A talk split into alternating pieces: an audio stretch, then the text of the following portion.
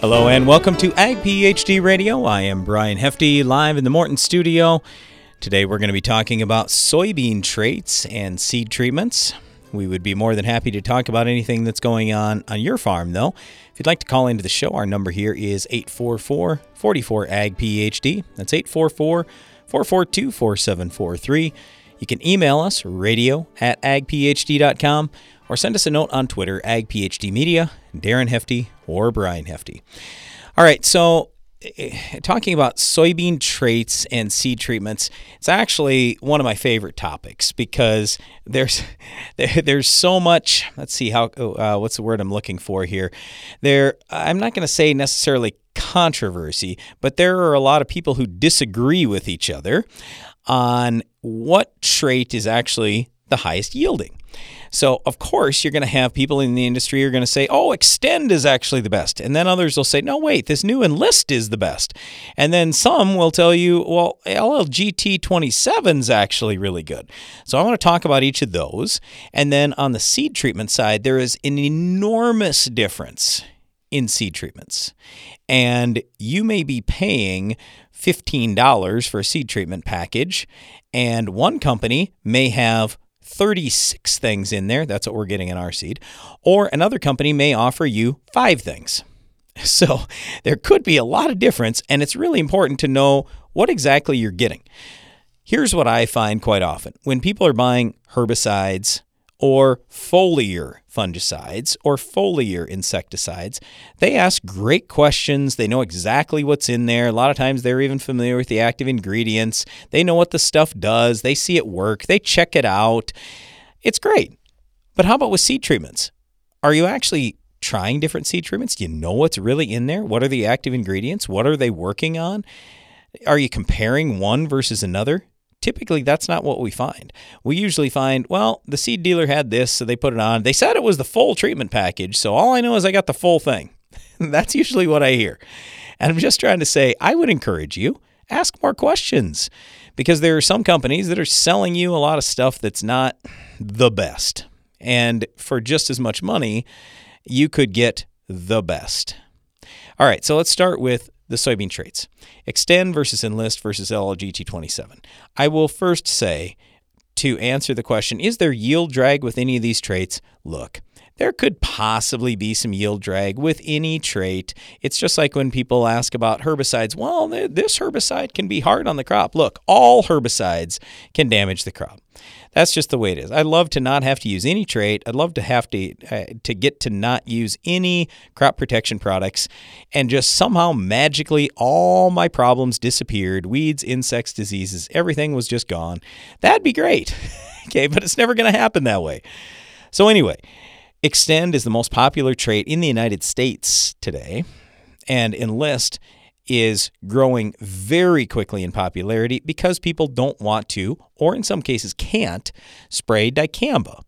So with Enlist, you have the option to spray 2,4-D or Roundup, but the other big option you have is Liberty. So a lot of the people that used to plant just straight Liberty beans, they're switching over to Enlist. And I get it, because in a lot of cases the yields are higher. And the other thing is now you also have the ability to spray Roundup or 2,4-D over the top of that crop if you would like. With the LLGT27, here's one thing you may not have thought about. The LLGT stands for you can spray it with Liberty or you can spray it with glyphosate. Okay, so those two things, same as what you would get in Enlist. It's just Enlist, you can also spray 2,4-D. But anyway, the LLGT27, the, the big thing that you need to know that's different is that number 27. You know what that is? That's for HPPD tolerance. That's group 27, chemical group 27. And that means that when you plant those beans, it's going to be tolerant to HPPD carryover from last year's corn. Think about last year. Did you plant your corn early? Did you plant it late? Did you spray your corn early? Did you spray it late? You probably had a lot of weeds. you probably kept the rate high. So there's a good chance of carryover. Well, if you're worried about that, LLGT27 is a good way to go. Over the last two days, Darren and I have done a whole bunch of training with agronomists from around the country. It's been fun. I'll tell you a little about that more later in the show. But anyway, this is one of the questions that I got the agronomist said, Hey, in my area, a lot of guys sprayed too much. What I feel, he said, is too much HPPD. would LLGT 27 be a good way to go this year? And I said, yep. If you feel the farmer sprayed too much HPPD and we're worried about carryover this year, I'd either not plant beans, I'd go back to corn again, or I'd put in these LLGT 27s. So, anyway, there are really good options yield wise for Xtend, for Enlist, for LLGT 27. They all yield really, really well. I don't have any problem with that.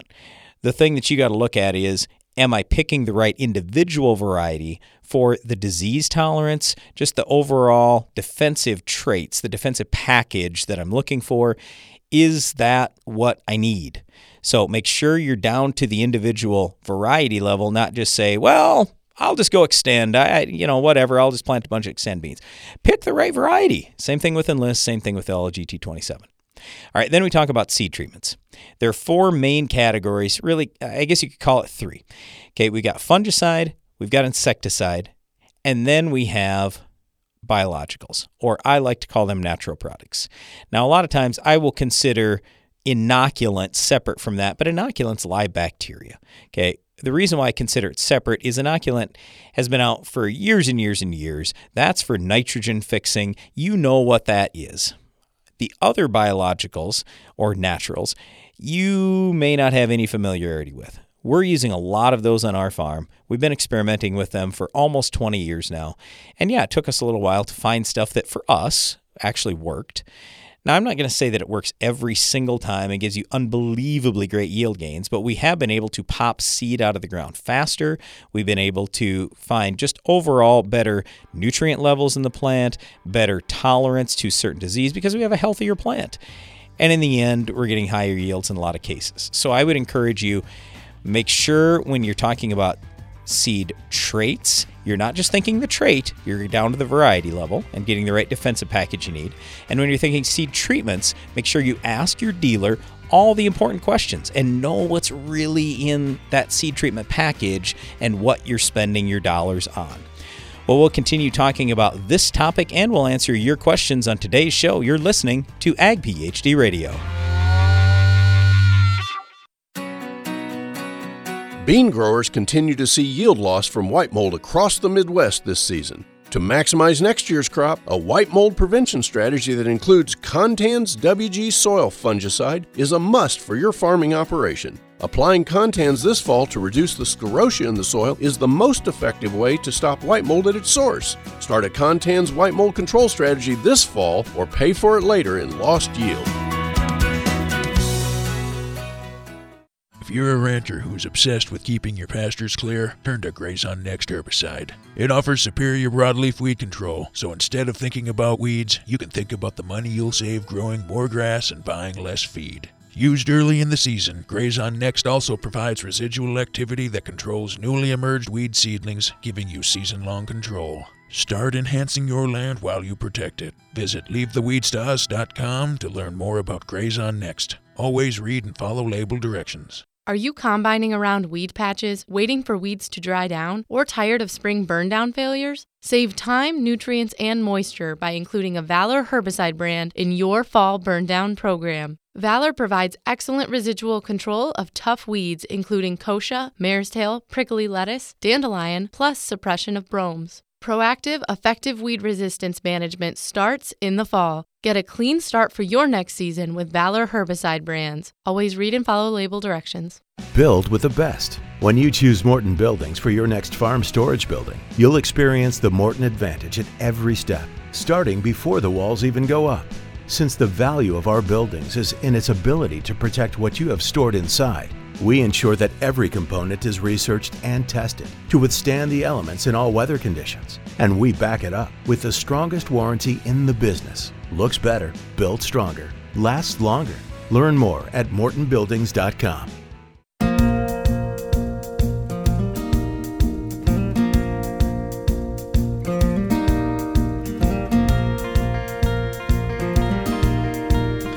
Welcome back to Ag PhD Radio. Brian Hefty here live in the Morton studio. Today on the show, we are talking about soybean traits and seed treatments. If you've got any questions for us, or if there's anything you'd like to talk about that is happening on your farm right now, we'd love to take your phone call here. It's 844 44 AG PhD. or you can send me an email, radio at agphd.com. We will get to your questions in the Ag PhD mailbag coming up just a little bit later in the show. Uh, first on the show today, we've got AJ Holman. He is with Bayer as a seed growth marketing manager. AJ, how are you doing today? Hey, I'm doing well, Brian. How are you doing? Excellent. So when when I saw your title, I just thought, you know, seed growth could mean a lot of things. So what do you deal with specifically when it when it comes to this seed growth platform? So in regards to seed growth, I lead all marketing efforts um, really around our seed treatment business. And what a lot of folks know that of, especially in soybeans, is our Acceleron portfolio. So uh, that's my baby, and I'm really proud of it. All right, when you talk about Acceleron, though, there could be different things in Acceleron depending on the year, depending on the region of the country. Can you explain that just a little bit? Yeah, no doubts. When it comes to Acceleron Seed Applied Solutions and our seed treatment portfolio, specifically on soybeans, there's multiple different components that make up Acceleron. Um, when we look at soybean seed treatments, a lot of folks are familiar with fungicides and insecticides, and obviously we have those within our portfolio, uh, but we also have additional products as well um, for specific pests or issues that might not happen every year, but when they do, they can be devastating. So, for instance, uh, nematodes. I mean, there's more and more awareness, more and more familiarity with nematodes, specifically soybean cyst nematodes. So, we do have a lineup of nematicides uh, in our portfolio that can help protect from nematodes from a seed treatment perspective. Uh, not only do we have the fungicides, insecticides, and the nematicides that I just alluded to. And all those products are great for really being on the defense and protecting that seed and that huge investment that farmers are making. But we also have a pretty large portfolio of biologicals or what we refer to as bioenhancers that can really help your soybean seed go on the offensive by helping jumpstart the nodulation process and, and helping that soybean seed reach out and grab onto additional nutrients and different uh, additional moisture um, to help it thrive and, and really maximize its potential. All right, you mentioned those biologicals, and I think that's the thing, the category that farmers are perhaps the most skeptical about. So, why should a farmer invest in a biological? What are you seeing for yield gains with your bioenhancers? Yeah, absolutely. And I think it really varies on different parts of the country. You've got some people that they inoculate their soybeans every year. They use that rhizobia based inoculate to really jumpstart that nodulation process. And maybe other regions of the country it's not so popular, but uh, no doubt about it, we definitely see a nice advantage with jumpstarting that nodulation process. We've got uh, certain inoculants within our portfolio that not only have the rhizobia base, but they've got other components to it as well, uh, such as LCO, so lipochitooligosaccharides. We've got some data that suggests that when we combine an LCO with a rhizobia based inoculant, that we're actually able to jumpstart the nodulation process twice as fast as compared to saying uh, uh having a rhizobia based product alone. So some stuff that really gets us excited. And again, this is natural organisms that are already happening underneath the soil. We're just really jump starting that process. So using what's already there with Mother Nature to help those soybeans thrive, and again, uh, take care of them early on so that they can. Uh, uh, produce a good yield at the end of the season. Years ago, a lot of farmers that were treating their soybeans would put one, maybe two fungicides on that seed. And now it seems like the package is super popular. So tell us a little bit about the importance of having multiple modes of action, multiple fungicides in your seed treatment package. Yeah, no doubt about that. So, uh, you know, where we sit here today in December, we don't know exactly what Mother Nature is going to throw our way come this planting season. Uh, it could be cool and wet. Uh, and those are um, conditions to where different diseases like Fusarium and Pythium can really thrive. Or maybe it's still wet, but maybe it's warm. That's an area where Rhizoctonia can really thrive. So having these different fungicides that can protect against different diseases, putting that all in one package really helps ensure that the farmer is protected from whatever Mother Nature might throw at them. So um, pyraclostrobin, fluxapyroxad, metalaxyl, um, these are the fungicides that we use within our Acceleron soybean portfolio.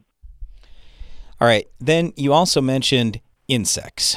Uh, there are some people out there who say, well, if there was anything I was going to cut, it would be that insecticide.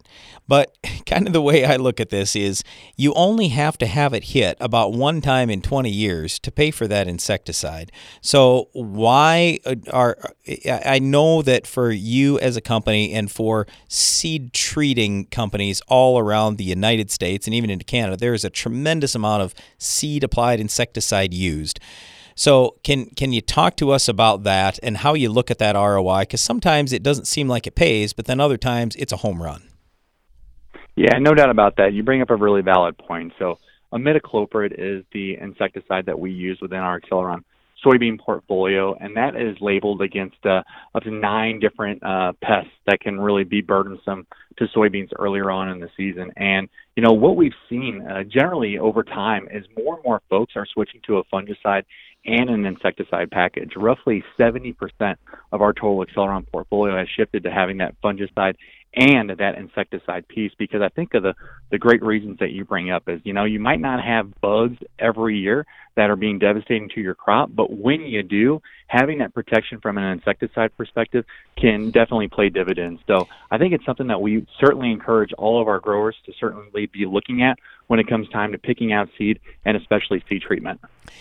I was talking earlier in the show that over the last couple days, Darren and I have been doing a lot of training with agronomists. Well, one of the things I brought up to many of them many of these agronomists are from the Midwest and they don't they aren't used to dealing with a whole lot of cover crops and certainly a lot of prevent plant. And I said, I just uh, guys and gals, I want to tell you a quick story from when I was a young agronomist. I was out in a cornfield one time. A guy called me up and said, "Hey, come look at my cornfield because it's not growing." And I thought that seems strange, so I went out there and every single kernel was hollowed out from wireworms. And I found a little trend back then. Granted, this is a long time ago, but anyway, anybody that had a rye cover crop had more problems with wireworms. And I brought this up today to everybody, and they're all like, What? I haven't heard that before. And I go, Yes, you have to think about the secondary pests too. I don't care if we're talking about corn or soybeans or any crop. When you have weird things going on, the weather's been strange the last couple years. We've had prevent plant, we've had uh, guys planting at times of year, planting crops or cover crops they don't normally plant. Strange things can happen. So having some insecticide protection protection, I think, is good. Uh, the last thing you'd mentioned is nematodes.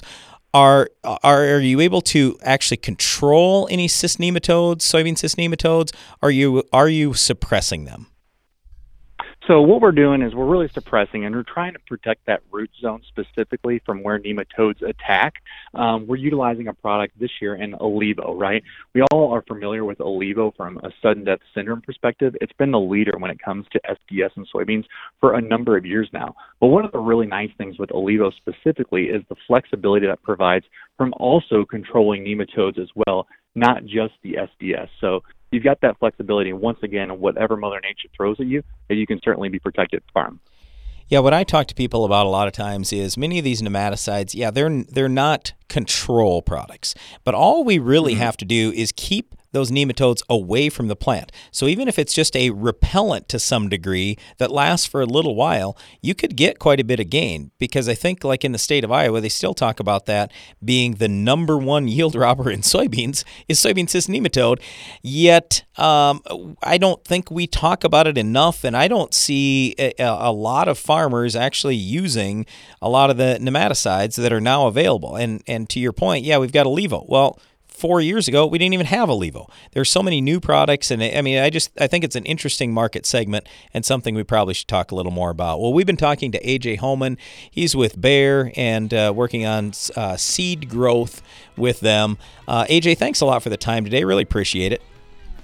Hey, thank you. You guys have a great day. Yep, you too. All right, so again, we're talking soybean traits and seed treatments today. If you'd like to call into the show, our number here is 844 44 AG PhD. That's 844 442 4743. Or you can send me an email, radio at agphd.com. Stay tuned. We'll talk a little more about seed treat and traits right after this. Want to cut production costs without losing yield? Brian Ryberg from Buffalo Lake, Minnesota has done just that. Here's his story. We began using a soil warrior on our farm the fall of 2014. We've seen many benefits from better water infiltration, a lot less hours on equipment, fuel, been able to reduce our fertilizer side. So it's really simplified our operation. See what makes Soil Warrior different and better at soilwarrior.com.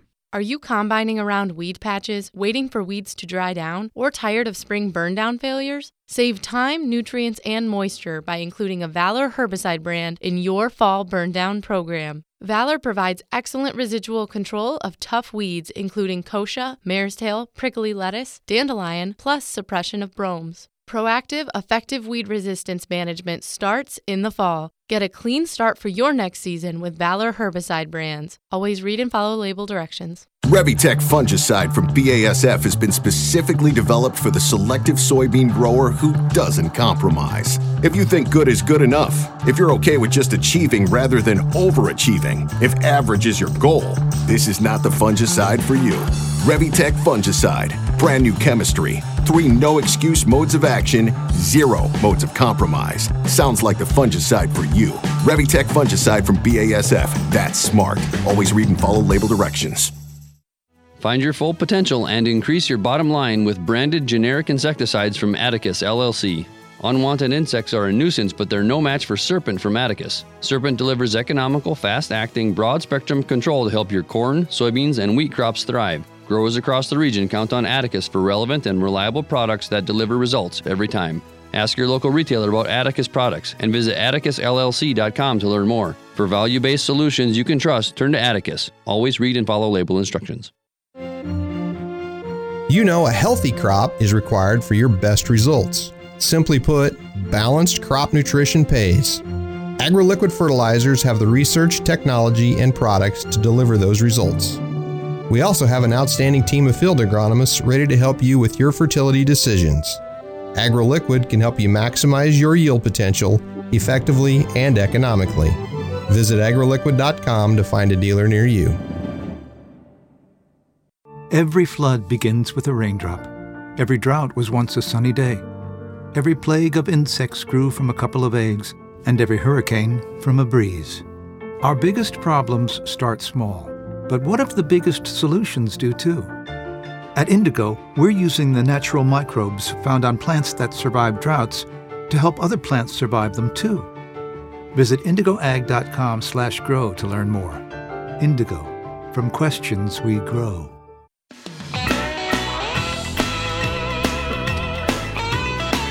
Thanks for listening today to Ag PhD Radio, talking soybean traits and seed treatments today. Again, if you want to call in, it's 844 44 Ag PhD. We are very pleased to be joined by one of the best farmers in the United States. It is Jimmy Frederick. He is from the state of Nebraska. Hey, Jimmy, how you doing today? Pretty good. How you doing, buddy? Excellent. So I, am just curious, what what do you see in your area in terms of Xtend versus enlist versus LLGT 27? You don't necessarily have to tell me what you're doing on your farm, but which direction are a lot of guys going in your area?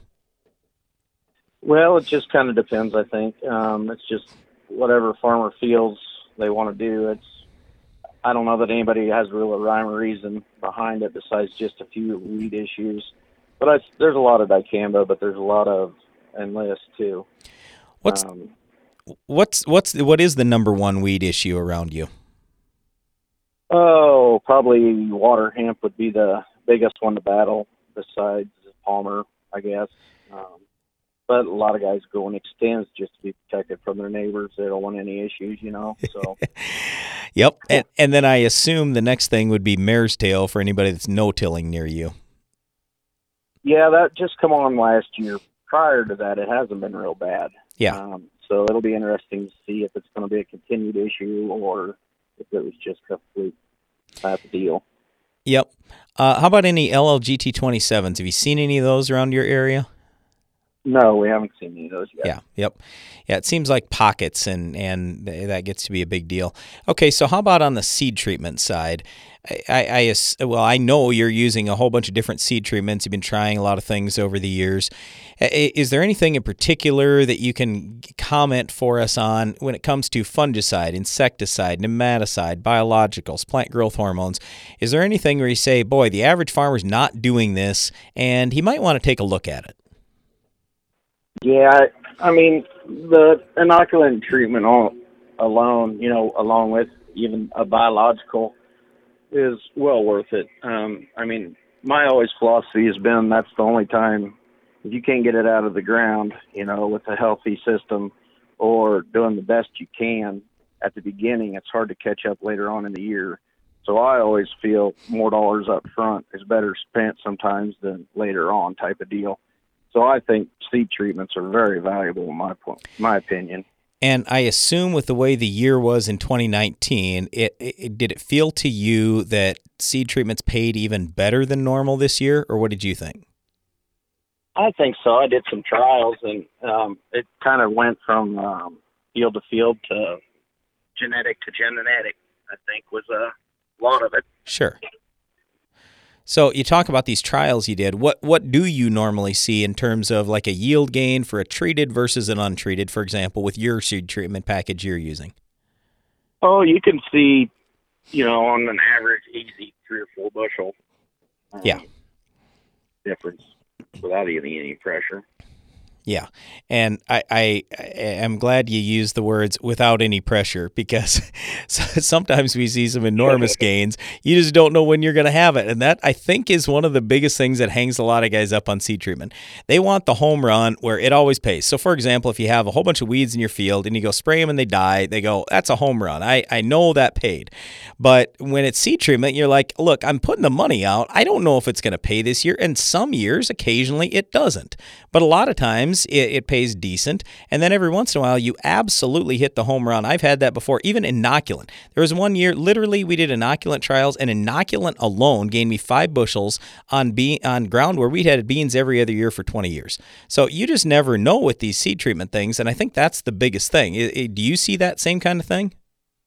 Yeah, absolutely. And I I hear a lot of guys talking the same language you're talking. You know, just don't know if it pays, don't know if it's worth it. Yep. Um, maybe I don't know. Maybe it's something um, guys need to just go out and look and see if it actually did help, or you know, instead of from the window point of view, but um, to see if the plant, you know, did react to it. And go from there. You know, here's my. You're right. Yeah, here, here's my theory on it, Jimmy. I think that a lot of guys want they want to push the easy button, and they say, "Well, if it shows up on the yield monitor on the combine, then it must have paid." And I go, "Well, wait a second here. You didn't spend that much on the seed treatment, and if, to your point, if it gives you three or four bushels, do you notice a three or four bushel difference on the yield monitor? I don't most of the time. I mean, nope. it's got to be very significant. I, I uh, like on our own farm this year, the only major thing I noticed was a 30 bushel difference from one variety to the other because I could see it even on the satellite imagery. And I'm like, hey, what's going on here? Well, you're not going to have 30 bushel yield differences on some of these things. It's going to be five, absolutely. but at five, it still pays. Yeah, absolutely. Yep, totally agree. All right. So, when it comes to just soybeans in general, uh, is there anything else that you noticed in 2019 where you said, "Boy, that that really paid for me this year"? I mean, did anything stand out maybe different than normal? I mean, from what you usually see? Well, 2019 was was kind of a tough year. I don't know For what sure. to bank off of this year to go from from here, but um, getting late, planted late and the weather was all messed up. I just don't know how much to take in. You know, this year is going to really ever work again, maybe type of deal. Um, it was just really messed up, but yep, uh, it was more on the front end. Um, front loading a little heavier in furrow on the beans um, with the biologicals. Um, I think was my biggest boost. But hey, you meant tough to say. This is tough year. Yeah, yeah, absolutely. Hey, you mentioned in furrow on beans, and so I want to ask you this: you, you said biologicals, but do you ever do any fertilizer in furrow? Do you worry about getting too much salt in that furrow with fertilizer? Oh no, I use uh like a 924 300 percent ortho food grade for uh 318 18. Uh, I won't do anything with any salt or any much nitrogen at all in it because I don't want to elongate them beans, get Yep. excited too early. Yep. And I assume you keep the rate pretty low. Uh, that I don't do. I run around 12 gallon, 10 to 12. I variable rate quite a bit, but that's my average. Usually comes out 12 and a half gallon. In furrow in soybeans? In furrow, yeah. Yep. Okay. yep, that's yeah, that's that's a lot. Uh, But but but you said the key words uh, on the salt thing. I mean that that salt thing is just a really big deal. We do have a lot of guys obviously that are putting 1034 out, O out for example, and 1034 is fine. It's just it's got a lot of salt, so you'd really have to be careful if you're using a high salt product. Yeah, absolutely, for sure. All right, so is there anything you're changing on let's say the majority of your farm going into 2020 whether it was based on 2019 or just based on today's economics or anything else you're kind of feeling right now? Anything big you're going to change this next year? Um i'm still dropping population. Um but other than that uh not that i know of yet. Um but the lowest bean population i had this year was 20000 and they still made 70.3. yep. 30 inch row. Yep, that's awful good. Now, I, this is one of the things I was just talking to a farmer about right before the radio show because he was talking about cutting bean populations too, and I said, well, just be a little bit careful because when you don't have crop can- as much crop canopy, let's say maybe your beans are a little shorter, uh, you know, especially if you're in 30 inch rows, then just make sure you're paying attention to that that weed control thing. So, can you talk to me about weed control? What do you do when you don't have all that crop canopy out there? You're going low populations. You do anything different on herbicides? No, no, I never had any weed pressure that low this year. Really, um, sprayed it just like the normal field, and nothing ever come through. But I did notice that uh, the lower population and genetics change a lot. From, you know, just like a three one to a three three. I put them side by side, and the yield outcome was totally different between the two. Yeah. So dropping population, and I went from 20 to 80 in this trial, and it was a big trial. I mean, two acres per number or better. Mm-hmm. And uh, as I got up closer to the 80,000, they were within a half a bushel of each other. Okay. And down at 20,000, they were uh, 30 bushel apart. yeah, th- a 30 bushel difference is a lot. Uh, last, yep, yep I, I, I, I guess uh, I could talk to you all day. I got all kinds of questions for you, but I got to let you go. I, I, know you're busy and everything, and I really, really appreciate the time. Again, we've been talking to Jimmy Frederick. He's a fantastic farmer in the state of Nebraska. Great soybeans, just great farmer in general. Jimmy, thanks a lot for the time. I really appreciate it. Thanks a lot, Brian. Have a good day. Yep, you too. All right, stay tuned. We'll talk a little more soybean traits and seed treatments right after this.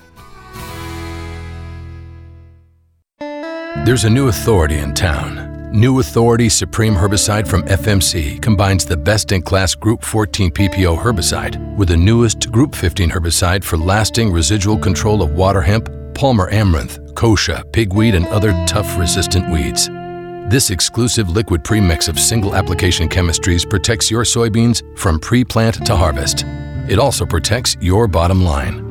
Authority Supreme Herbicide qualifies for the agronomic and economic incentives of the FMC Freedom Pass program. Rule your soybean fields with more authority than ever before with Authority Supreme Herbicide from FMC. More powerful preventative control isn't on the horizon, it's here.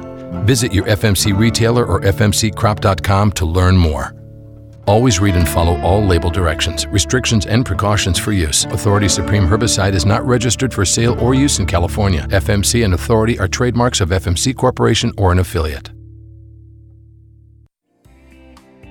In order to be the best farmer you can be, you've got to have a grain marketing plan. But what do you do when you're too busy out in the fields trying to maximize yield? Hi, I'm Darren Hefty. Brother Brian and I are always busy learning more about how to make our farm more successful. That's why we use Grain PhD to learn more about grain marketing and to work with our Grain PhD risk expert to create a complete grain marketing strategy. Visit grainphd.com to learn more about a free consultation for your operation. White mold, sudden death syndrome, root rot. If you raise soybeans, it may seem like you have all the cards stacked against you when it comes to disease. But did you know there is a new cost effective seed treatment which can help prevent all three? Heads Up Seed Treatment offers a new proactive approach for dealing with fungal and bacterial diseases. Compatible with other seed treatments, hedge your bet against disease this spring. Ask your dealer for Heads Up today. To locate a dealer, visit headsupst.com. How much yield did you lose the moment you planted your seed? Introducing the Germinator closing wheel from Farm Shop MFG. Designed and built by a farmer tired of seeing yield loss from poor stands, the Germinator gives your crop the strong start it needs for maximum yield. Visit farmshopmfg.com.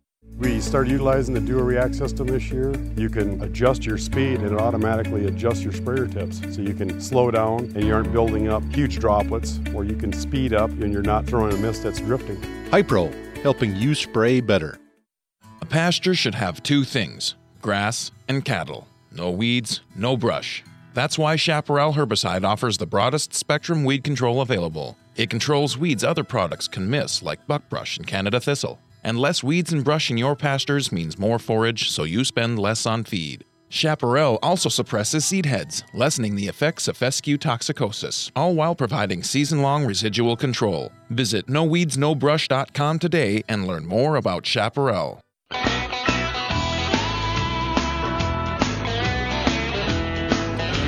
Welcome back to Ag PhD Radio. Brian Hefty here live in the Morton studio. Today in the show, we're talking about soybean traits and seed treatments. And next, we have Steve Sofer on with us. He is with Valent. Steve, how are you today? I'm doing well. How are you? Excellent. All right, so at Valent, I assume the number one thing you're talking to people about right now on the seed treatment side is a Aveo, correct? That is correct. All right, so Aveo, yeah, Aveo is a nematicide that's uh, relatively new to the marketplace. What's different about Aveo versus some of these other nematicides out there the farmer could get as a seed treatment?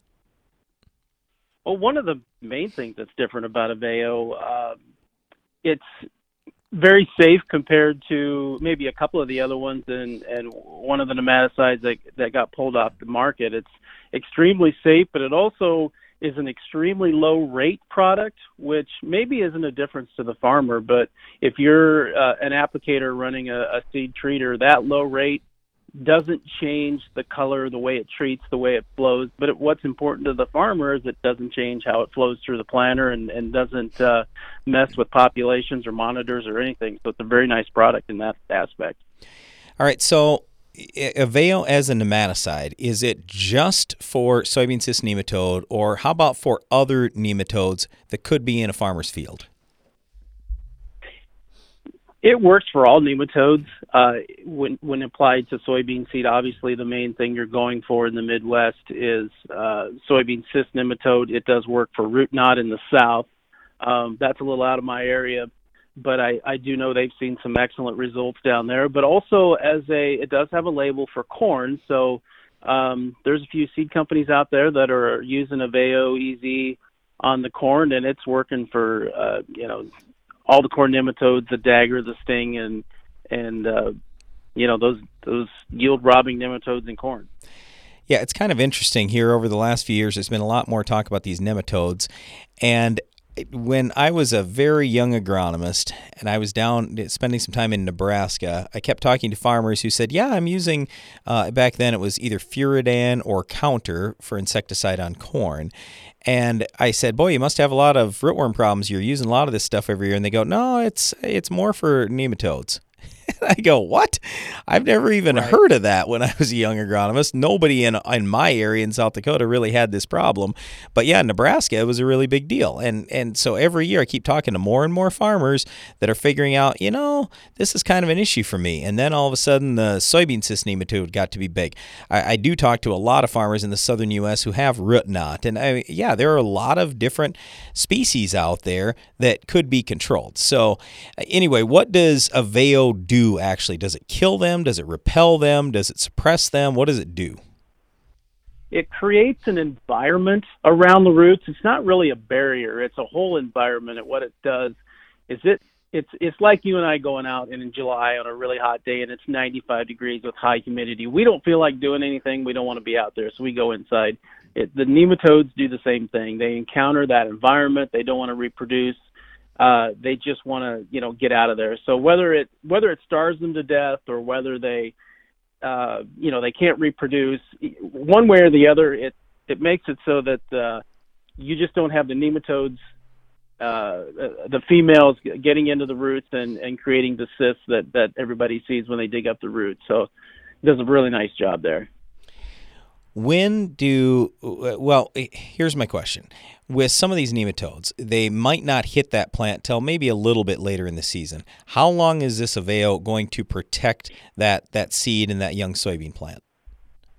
we've seen greenhouse studies that takes it out to 82 days, but uh, infield, I I'm still I say it's season long, but it'll get you from uh, within a, a week or two from the when that plant sprouts and start and the roots start to grow all the way you know into August and September. Yeah, and what would hit very late in the season isn't that big a concern. What we're much more worried about is the stuff that's going to hit you in June or even in July. So I, I think that's one of the things to stress too. You don't necessarily have to have it last until the day you harvest. We care about the early season protection, the first 30 days, and maybe even the first 60 days. All right, anything else you can tell us about Aveo? Anything else important for the farmer to know about it? Well, again, it's a very safe product, and it's a biological nematicide. It's got a nice shelf life. Once it's on seed, it lasts, um, you know, from the time it's bagged to, to well after it's planted. It's a very hardy bacteria. So, um, but but again, it's just the safety factor of it of being a biological, and I think for the for the farmer, uh, having a very safe product that's going to work is is is very important. All right, great information. Again, we've been talking to Steve Sofer. He is with Valent. Steve, thanks a lot for the time today. Thank you. You bet. All right, so to wrap up on our soybean traits and seed treatments discussion, we spent a lot of time talking about the seed treatments, and I, I, I guess I'll I'll just give you a couple last things on that. So we talked about nematicides a couple of times here today. But if you listen to a lot of the universities talk, a lot of experts in our industry, they're going to say, ah, the nematicides, they don't really pay all that great. I think part of the reason why that gets said is because there end up being hot spots in fields with soybean cyst nematode. I'm not saying that every field is that way, but I am saying there are a lot of fields where it's it's certain areas are much worse. So if you want to improve your odds of success, one of the things you could do rather than treating the whole field is you could treat part of the field. And you go, "Well, wait a second. How can I do that if I'm treating my seed?" Well, here's how. There are a lot of farmers out there now, us included, that have a variable variety planter. We actually have a variable variety drill as well. So we can plant two different varieties in that field. So we might take a variety that may be a little bit better on cyst nematode and maybe even a different uh, uh, uh, trait. So let's say I have the Peking trait. I mean, I could do that. Normally we say, oh, that doesn't quite yield as well. But if I've got a serious nematode problem in certain pockets in fields, I could go to that. And then I could also get my nematicide on that seed. So now I should have a much better chance for gain. So something for you to be thinking about and you know, you might go, "Oh boy, I've never never thought about that. Nobody's talked to me about that." Well, part of the reason why is we didn't even have this technology 5 years ago where you could do multiple varieties in the same field. Well, now that we do, you got to think about all the ways you can do it. It's not just planting a different variety. It's literally you could have a different seed treatment on there too. It's the same thing I talk to guys about with iron defi- deficiency chlorosis. So they'll put out a product like Soy Green where they've got this chelated iron. Well, you don't have to do it on the whole field. Do it in your high pH spots where you know you're going to have the IDC issues. Or plant that variety in those IDC spots. And by the way, there you want to bump your planting population. So, I mean, there are a lot of things that can be done. I, I guess I just encourage you to take a look at that. And then coming back to the soybean traits discussion last year we got a lot of questions about some of these really old varieties of Roundup beans that were off patent and guys could save them. Well, is that a good way to go? Look, if all you care about is trying to get something planted and be able to spray Roundup, then fine. But we just didn't see the yield out of those, and you can see it in a lot of the trial work uh, coming off of 2019. So I, I would just always encourage you I realize that you want to cut costs. I realize that your banker is telling you you need to cut costs. But let's never forget cutting costs is only a part of this whole thing. What we really care about at the end of the day is making more money. So I'm all for cutting costs if those costs aren't making you anything. But when the cost is profitable, don't cut the cost. Okay, we got to keep that. And so, anyway, I, I, would really take a hard look at these new traits that are coming out. The reason why isn't necessarily even the trait, it's because it's got the newer genetics with it. A lot of the old traits, like, uh, well, just the old Roundup 1, it's not getting new genetics to go along with it. I want, I, I, you know, I, I'm most interested at the end of the day in yield. I want the best genetics. And a lot of the best genetics now are coming in these newer traits. So just try some of those things out. Run some yield trials on your own farm. We certainly have. We, we do trials in multiple states, and we found Xtend is good, Enlist is good, LLGT 27 is good. But again, make sure you're picking the right defensive trait that you need. Pick the right varieties, and you'll be in good shape. Well, we're going to get to your questions in the Ag PhD mailbag next. We know balanced crop nutrition pays. AgroLiquid has the research, technology, and products you need to grow a great crop, plus the expertise to give you a recommendation based on your soils, your fields, and your goals. AgroLiquid has the phosphorus, potassium, and micronutrient products necessary to deliver the best results from a solid fertility program. Visit agroliquid.com to find a dealer near you. Worried about glyphosate resistant weeds and grasses in your corn? Unleash the power of new Impact Z herbicide and get the early post application advantage you've been waiting for. Save $3 per acre when you combine Impact Z with a qualifying insecticide purchase. Go to buy2save3.com for details. Buy 2 Save 3 is a service mark and Impact Z is a trademark owned by Amvac Chemical Corporation. All rights reserved. Impact Z is a restricted use pesticide. Always read and follow label instructions. How do you know when to run your grain bin fans? There's an app for that. With the Steps GMS app, you can manually turn your fans on and off from your smartphone. You can also configure the Steps GMS app to automatically turn fans on when the humidity or temperature is ideal to keep your grain in top quality condition. Save yourself some time and take the guesswork out of managing your stored grain with the Steps GMS app. Contact us at stepsgms.com for more information.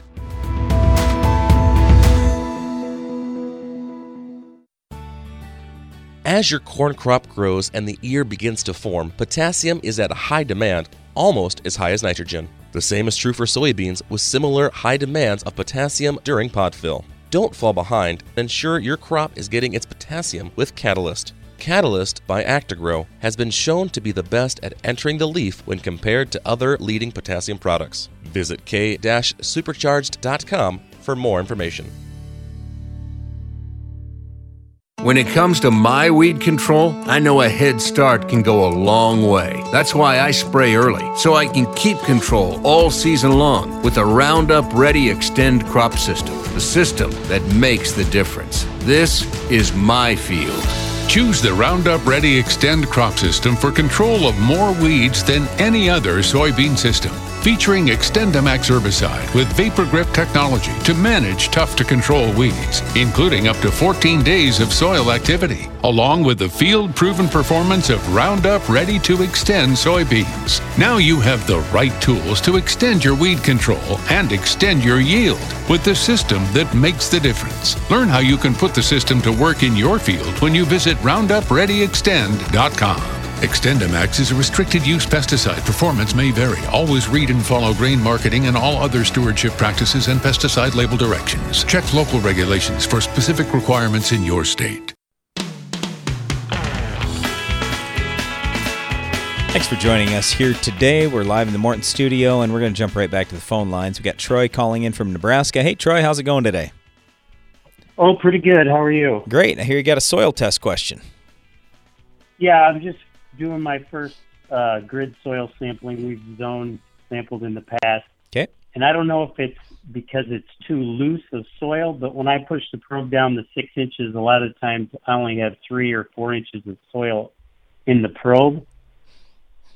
So I guess do I need to push it down till I get six inches in the probe, or is it packing as it You'd have to do a little analysis on that yourself. Um, I, I I would be very worried about continuing to push it down till I get what looks like six inches of soil there. So a lot of times, I'll, I'll just tell you on our farm, what we try to do is sample right after harvest, and the ground is usually quite firm, and we don't have a lot of issues. But when your ground is a little bit looser, sometimes that can happen. All we want at the end of the day is the top six inches. Now, how you get that exactly, that could be a little bit different. And if your soil is that loose, you might have to push down a little bit more. But I'm just trying to tell you if you push down enough so you get what looks like six inches of soil, you might actually have a 10 inch sample or a 9 inch sample, and that's going to skew your data a little bit. So that's what I worry about. But the other thing that I would tell you is as long as you're consistent and you do this consistently from uh, sample to sample and from year to year, then it doesn't really make a tremendous amount of difference as long as you tell the lab, hey, I am pulling eight inch cores. Maybe you're doing eight inches. I don't know. But yeah, I'm, I'm worried about that a little bit. So I'd look at my probe, maybe try a couple different styles of probe or something. And otherwise, hopefully, it's just a fluke and you don't continue to have that same problem year after year.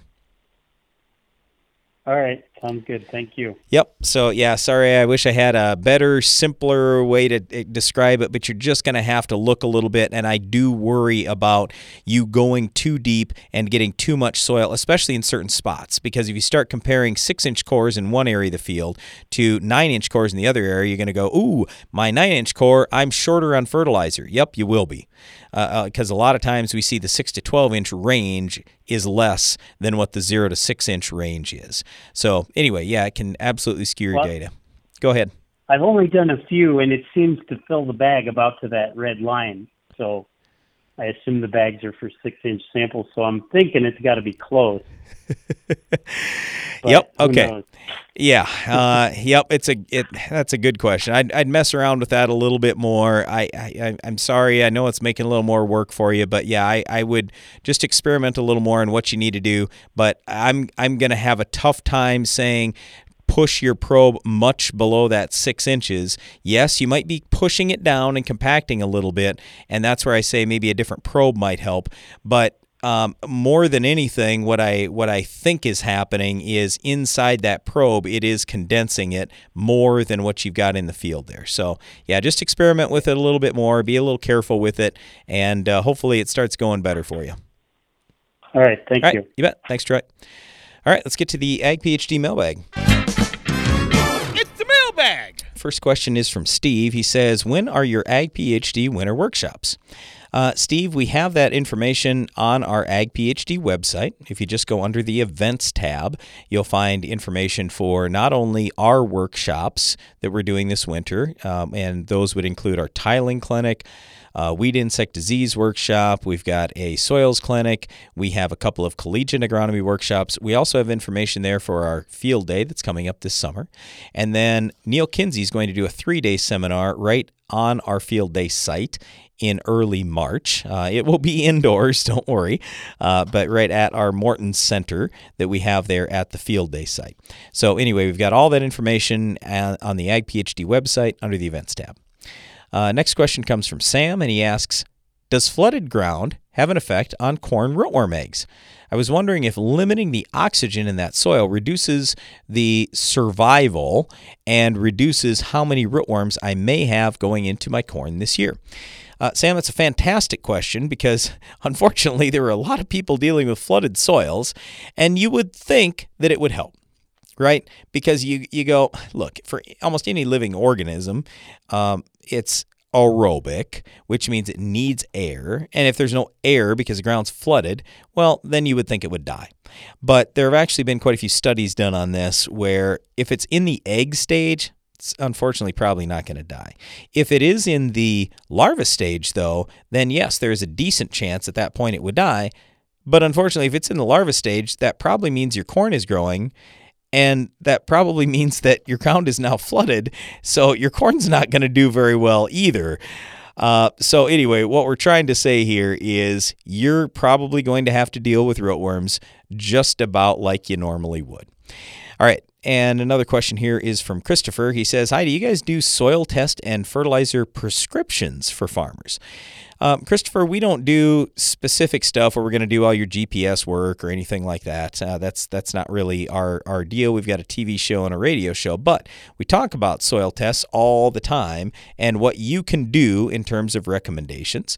So we can take a look at your soil tests. We do this on a very regular basis. Literally every day, I'm getting soil tests in, and we talk about many of those right here on the show and say, all right if you're at whatever, 2% base saturation K, and I look at all the rest of your stuff and it's in good shape, I go, okay, you know what? You need potassium because that's what's holding you back more than anything.